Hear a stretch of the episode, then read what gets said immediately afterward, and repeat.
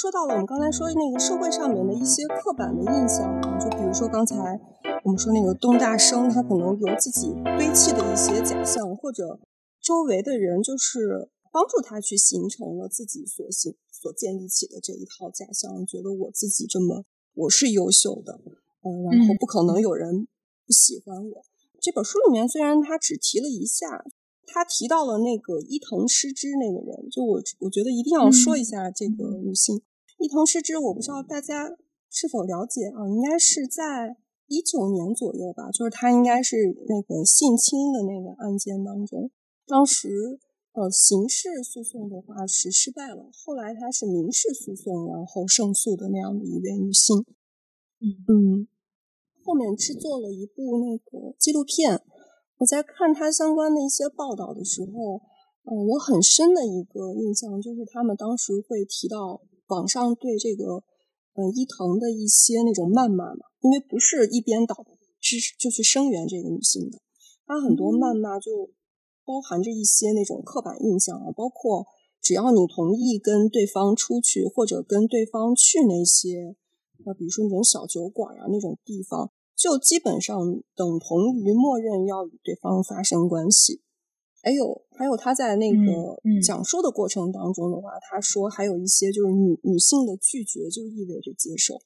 嗯嗯，很多人学会了第一句日语，对吧？通过某些某些渠道去学到的第一种日语，是不是？然后这个我们放在日本他那个社会当中啊，我就觉得好像。我身边的话，能看出来有些人确实他是根深蒂固的那么去想，而且你这件事情跟他去去想跟他说的话，根本就说不明白，说不通。对我记得我当时有一个说不通，说不通。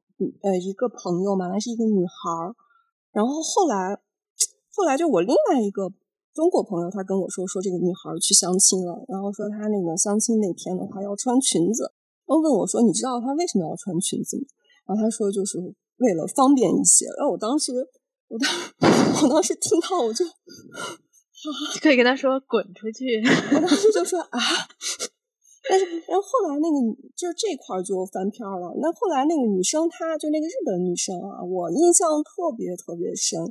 她当时就是有一次我们在聊天的时候，她跟我说，她说日本女生在那个呃外国那个男性群体中特别受欢迎，因为我们是一个牌子呢。就他用了 “blando” 那个词，哎，我当时听到那句话，我就好难受呀，心里面就各种不舒服。但我没有跟他探讨，因为我知道跟他要是说这件事的话，最终结局就是吵起来，说不通，一定是说不通的这个事情，真的是根深蒂固。包括就是伊藤那个，呃，他纪录片当中不是有采访了很多人吗？那时候里面有一段采访，记得我当时看完了以后特别愤怒，因为他采访了一个。那个女性，就是那个女性的话，好像也是某某党里面的一个议员。我印象当中，他的意思是说，这个伊藤是错的，错全都在伊藤这边。他是说，你自己身为女性，呃，就是什么受受到那种性骚扰呀，还有受到那些什么，都是在所难免。你自己就不应该在男人面前去喝酒，而且你喝了酒了，你还失忆，你这个就是对自己的不负责任。我印象当中，他说，如果要是我的。女儿遇到这种事情的话，我一定会骂她，还是怎么回事？就用了这种表达。哎，我当时看了，我特别生气。我记得我那天回去，我就 发了一一个朋友圈，我说：这种父母的话，那个如果他没有孩子的前提下的话，断子绝孙对他是最大的祝福。就很生气，就发了这个这个朋友圈。我就觉得，怎么同龄女性能说出这些呢？如果。后面我们谈那个《艳女》那本书的话，可能就能对他找到一定的理论根据。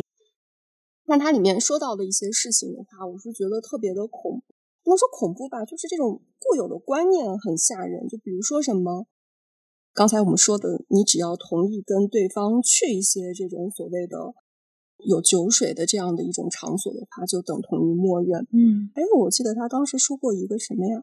就是很多人去。反对那个伊藤，因为伊藤他是一个记者，谩骂他的网友还有一种就是说，你怎么能笑着去说这些事儿？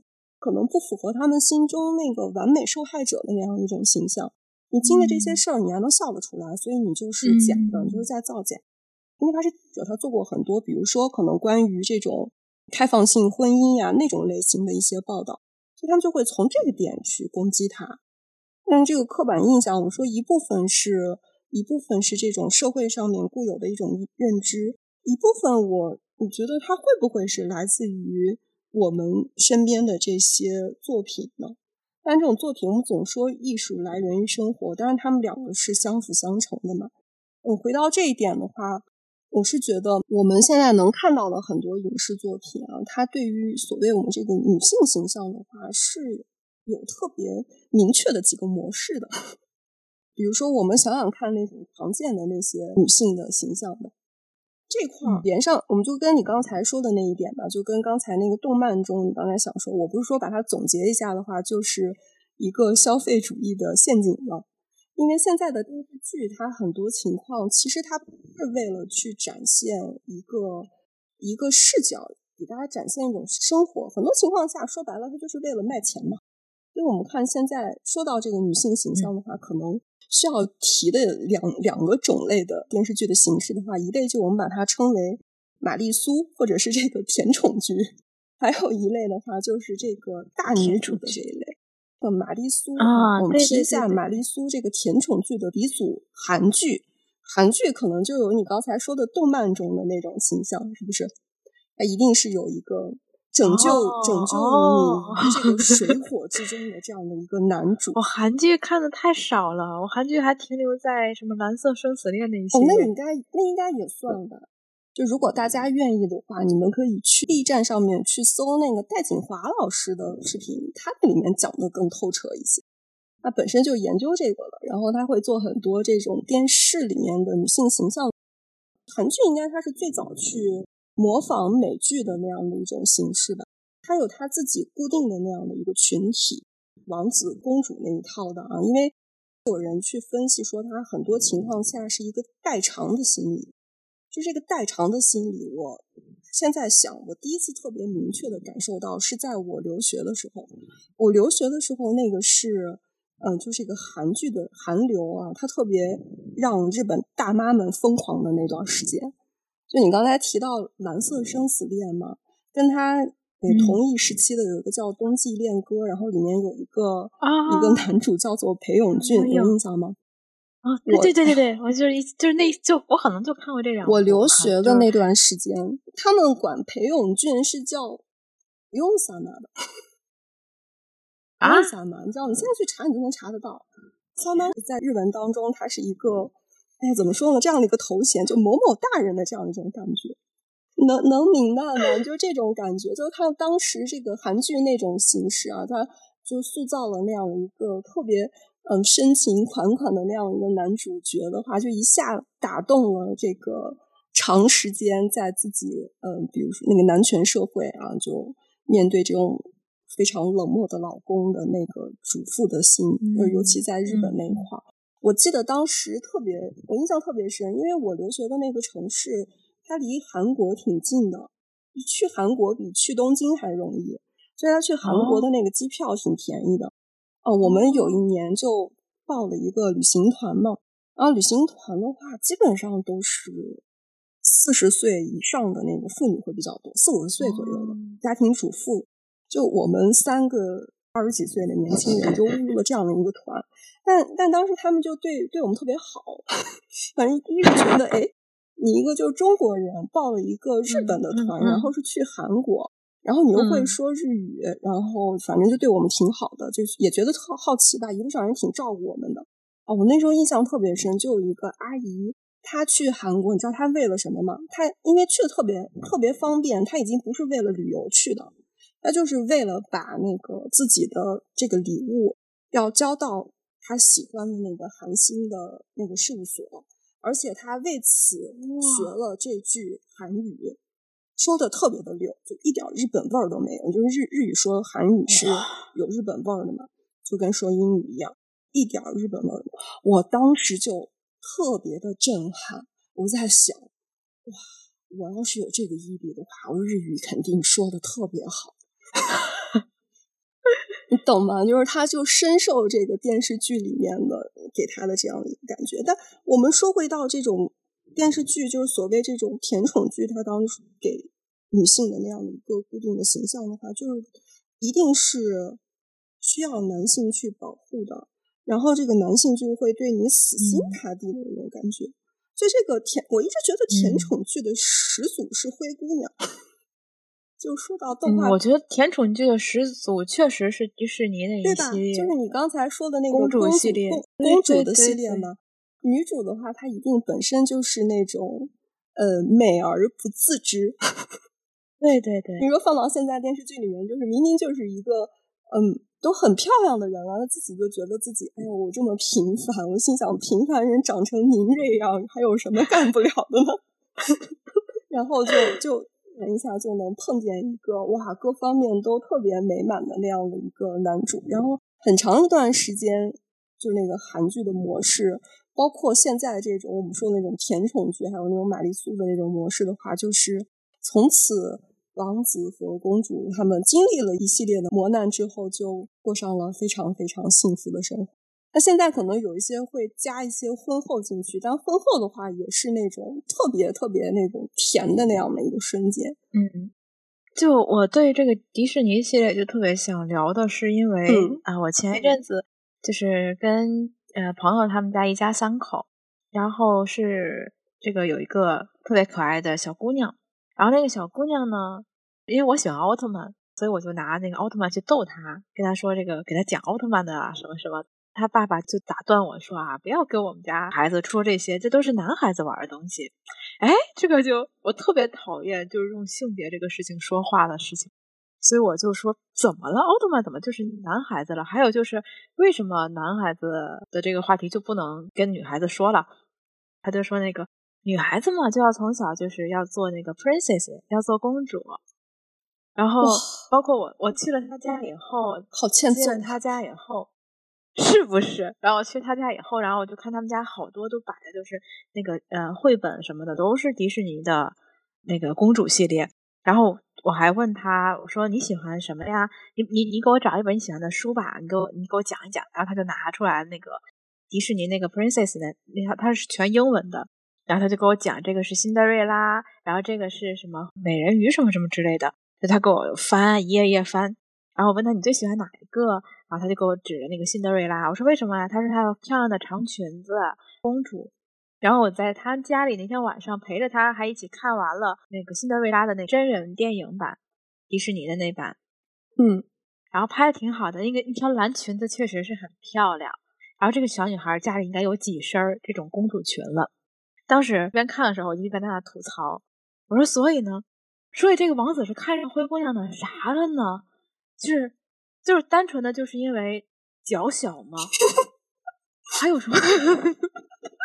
还有什么其他的？就是他，你说他品格好，人善良，就是王子他也没看见呀。你说他任劳任怨，这到底看上哪点？看的是脸啊，除了脚小，除了脚小这个事情以外，对吧？对，没错。我觉得，所以说最后一点就是看上脸了。这传达给女孩什么观点呢？从小你就要长得漂亮一些。将来你才能有王子来娶你，你一定最后要嫁给一个王子，他要永远的保护你，从此过上幸福美满的生活。当然，后面过的是什么生活，咱先放一边。就是你前面这个，就让我觉得很惊讶的是，真的孩子会接纳这个观点，就是我要成为 princess，就要我要成为公主的这个观点。你知道吗？我突然从你刚才那段话当中，我有一个想法是，哎，怎么怎么？他会脱节呢？我不是之前我们在聊这章的时候，我说迪士尼的动画特别厉害，它其实才是洗脑大。就是，嗯，我们先不说它负面那一个，因为它的这个公主形象结合着当时的背景，是经过了几代的更新的。比如说你刚才讲的这个白雪公主和灰姑娘的话，她是第一代公主的形象，就早期的，不分第几代啊，对，早期的。公主的形象的话，就是甜宠剧早期的女主啊，傻白甜。所以其实我觉得那一代的话，反而是我们这代人看的比较多。是的，对吧？然后举手说，就是我们那一代看的最多的是这些故事，因为我从小就是灰姑娘、白雪公主、美人鱼什么这些看的多。对。然后包括我，我小的时候很喜欢那个写故事，然后我我也喜欢看那些漫画什么。我有一次回国的时候，看见我小时候的那些东西，我突然发现，我小时候写的所有的这种小童话故事，最后的结尾永远都是公主和王子过上了幸福生活。而且那个时代，如果我们要再说更多的话，结合着背景，他的公主一般都是白人。白人对那一代时间的话，白人就代表的是所谓的上层阶层。而且灰姑娘其实说白了，你看着她身世家财，人家也是大户的女儿啊。开玩笑，她不是一个平民家的女儿，她有那个资格去参加王子的舞会呢。这是早期的这个公主形象，因为是我们这一代人看着长大的啊。然后再往后走的话，它其实就迪士尼它就会逐渐有了那种不同肤色的不同国家的这样的公主形象，而且性格也特别鲜明。所谓给女孩的洗脑，是我觉得一零后就是我闺蜜们她们的孩子这一代孩子看的是什么？看的是《冰雪奇缘》。《冰雪奇缘》里面的安娜她可不是公主了，到了他们这一代，他们已经不需要男生来拯救了。而是能够改变整个国家的大女主形象的安娜女王啊，大女主形象开始对，所以你刚才还在讲你的你的那个朋友的孩子还在这个沉迷跟我们同一年代的这种公主形象，我就觉得哇啊，对，有点脱节的那种感觉。对，就是我我突然有点，因为因为我就我们前段时间我跟我闺蜜聊天，我前段时间跟我闺蜜在呃那个看电视剧，然后就看还是那种就偶像剧。里面那个男生就挺完美的嘛，然后他们家小宝贝儿就接了一句话说：“哎呀，这样的男人以后什么样的人才能配上他呀？”你就想想看，按我们以前的那种思维，我们受到那种所谓动画里面的洗脑的话，一定是那种比如说长得很漂亮的公主。然后这女孩后面就接了一句说：“我看只有武则天才能配上他。”我当时我就说。你让我把这段话截下来，我一定要讲一讲。你看看，不愧是看着安娜女王长大的女孩，都是我要去拯救王子了。嗯，当然这是一个那个笑话啊，因为大女主其实也有大女主的一个弊端，也不能说弊端吧。我顺着这个话，我觉得说一下那个大女主的这样一个电视剧，因为我刚才讲了，嗯，就现在很多人在讨论说现在是什么女性形象。抬头是不是代表女性主义或者是什么？但其实你仔细想一下的话，这些其实只不过就是因为它是流量密码而已。就是因为现在好像设计设计这种话题，没错，嗯，就能够有这样的一个关注度。当然，我俩也在做近似的事情啊。我们是希望能够从一个尽量中立一点的角度去看待这些事。然后大女主她在干什么呢？这个很多影视剧中的大女主的话，她其实还是在复制男世男人的世界，就是她在干男人干的事儿。以前可能那种男的皇帝他有权利，然后改到这个大女主里面的话，他就成了一个女性皇帝那样的一种形象。我印象特别深，那个戴锦华老师他说的那样的一句：“大女主只是一场复制男性逻辑的幻梦。”这个其实就是由于女性。的消费能力的提升，那可能看电视剧的这种所谓的女生增多了，我们会为买单，所以就拍出来这种所谓的这种爽文吧，大女主啊，就感觉她好像无所不能来看。但很多情况下的话，你你会发现，她其实这种大女主也是有固定的模式的。比如说，可能每当她遇到困难的时候，总能有那种心甘情愿为她去解决困难的这样的一些男性。你说这样的话，让我想起了最近就是这一两年看的一些电视剧，确实就是国产电视剧，包括一些网剧，确实是这种感觉。比方说去年的那个《南辕北辙》，对，那个《南辕北辙》里面啊，那是谁演的那个角色？就有钱的，然后所有的女生的那个困难，那就，王珞丹那个角色哈，所有的困难就都是他来摆平的，这种感觉。呃，这是一个，这好像这是一个固定模式。我觉得其中的一种就是把以前好像男性的那个角色，去把它安到了闺蜜或者女生的身上，对对不对？闺蜜或者女生身上，这应该最开始是《小时代》吧？《小时代》最明显的这种，《小时代》里的那个什么理，物理，物理，物理，没有物质的爱情，只是一盘散沙。还是想说，是挺想揍你的。嗯，还好不是坐在一块儿录这个节目哈，不然我就 直接一脚踹过去。我记得当时那个南辕北辙，他拍的那个导演就是一个大叔嘛，对吧？大家都知道啊，你们可以搜下那个导演，我们就我们就不蹭热度，就是本身就是一个大叔，所以我是觉得他把他脑海当中嗯自己去建立的一个形象就把它拍出来了吧，所以我们看的时候就会觉得有的时候会有不舒服的感觉。比如说，他在那个饭局上直接指着张绍刚就说，就问，就说这个金晨是你最近的那个新女朋友吗？之类那种情节，我是觉得一般女性好像不会开这种玩笑，就感觉是把一个男性的形象加在他身上，甚至可以说，你把这个形象换成了一个男的话，一点都不违和。还有那个一些那种固定的模式，我特。就是之前好几年前有一个叫《我的前半生》这个电视剧，我不知道你看过没有。啊，这种我当时特别特别讨厌这个电视剧，因为我周边嗯那种好多什么姐姐呀都看的好入迷啊，然后好喜欢那个男主那个角色，就是因为他本身他的原著是一书去写的，我不知道你们有没有看过一书的小说。有有可能看过，但我现在想不起来。一书的小说我明白，它不太适合拍成影视化，因为他的那个小说太平淡了。就它里面写的那个我的前半生，就是。那个女主的话，就离离婚之后，她基本上是靠自己，而且她里面提到的那个闺蜜的话，就是就两个人之间会有很明确的一个距离感，不会像那个电视剧版，就直接这个闺蜜就以后你跟他离婚了，那个生活我来养你，然后我要帮你去把这一切都摆平。闺蜜不不会做到这步，她也不应该做到这步，她是不可能太过于干涉。对方的生活的，作为一个人的基本礼仪，我是觉得这样的。这个不就是把以前那种男主的形象给他安到闺蜜身上去了吗？我能保护你，保护你的不是一个男的，是你闺蜜。现在在一些固定模式当中，就是会把闺蜜这个形象有点，我觉得是男性化，就或也不一定是闺蜜吧，她就一定会有一所谓强的这样的一个女性形象，但这个强其实就是复制了一个男性的模式而已。这是一种，那还有一种的话，就近期可能家庭主妇这一类的这个话题热起来了之后，就会看到那种主妇，然后要回到职场，然后她回到职场的话，一定是有如神助，是吧？就突然能拿下特别大的案子，或者她本身就有很多隐藏的技能，就感觉好像我不是甘于做这件事儿的，这种这种固定的模式。这样想起最近的那个剧，是不是？你看刚看完那个白百合演的那个。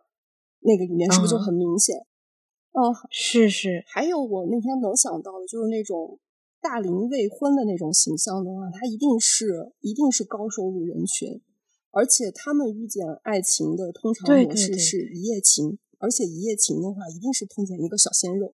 我当时看的时候，我就在想，怎么像我这种平凡的人就不配不结婚是吗？然后我也不配拥有爱情，是吗？我要想拥有爱情的话，我就得去酒吧，这个，然后去找一个人。这个让我想起来，就最近在聊过的，就跟另外一个朋友聊的一个话题，就是我们在聊到说这个不婚的这个问题的时候，然后我那个朋友就说了一句话，因为我们是当时我们两个人在聊另外的一个朋友，也是挺厉害的一个公司，现在是一个公司的高管的这样的一个女性朋友哈。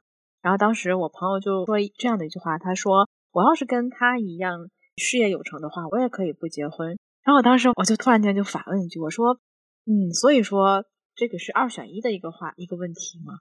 就是要不要结婚和你是不是事业有成一定要是二选一？我想表达的意思就是，如果我没有成功的事业，我没有钱的话，那我就必须要去思考，必须要结婚，是这样去想吗？因为你在你说这句话的时候。你好像隐含了一种，我如果是有钱的女生的话，我也可以选择不结婚。我说了这句话以后，我那个朋友并没有接那个话题，那我自己把这句话给记下来了，因为我觉得我我挺挺好奇这句话的这种感觉的，就是在思想上，我们可能会觉得，呃，我我那个结婚也好，不结婚也好，包括嗯要不要孩子也好，是属于我们。嗯，可以自己去选择的这么一个事情哈，就我们已经可以不去考虑社会给大家的这个这个压力也好啊，父母给我们的压力也好，只是单纯的站在我想不想要这样的生活。但是，貌似这个选择的背后还要再有跟你身份相关的这么一个因素存在，也就是我刚才说的，你如果你足够成功，那你是可以进行选择的；如果你没有足够成功的话，那你就是没有选择的，你就是要做一个别人都一样的，就是要去结婚，要去生孩子，要去有一个家庭。我觉得这个当时想这一点的时候，会让我觉得，哎。是这样吗？就如果不是这样的话，那又是嗯怎样的？我我是觉得是这种样子的。首先，我们要明白一个道理，就是以现行的这样的一个社会背景当下，我们能有选择，嗯，其实不是因为我们嗯思想超前，而是我们生在一个相对和平、相对稳定的国家和历史阶段。嗯嗯嗯，我是觉得，就是我们不能矫枉过正啊。上一章讨论过，所谓的这个一般的这种幸福的模式是，就是我们必须得认识到有一点的话，是有一部分人确实可能这个成家婚姻对他们来说是一条比较保险的路。也就是说，有些人他可能靠自己一个人是没有办法生活下去。承认这一点的话也没有什么，而且如果你认为是这样的话，你就这样走下去就对了，这没有什么。两个人无论从收入也好，从其他方面来说的话，他确实肯定是比一个人更有保障的。就所以，想要选择独立的这条路的话，经济就是非常重要的一环。我们不能去不去忽略这一点，这是我觉得可能电视剧也好吧，它渲染的一个原因所在吧。不是说你必须得成功，但经经济能力确实是决定的一个因素。反正我希望大家都不要矫枉过正。反正不要违背自己的内心嘛。我们今天的一个核心，我就是觉得我们不要被固有的这些观念所去洗脑。也就是我们在看一些东西的时候，我们我们经常反思一下。这里是由小寻和 Siki 为您带来的有间聊天室，下期节目更精彩，记得收听哦。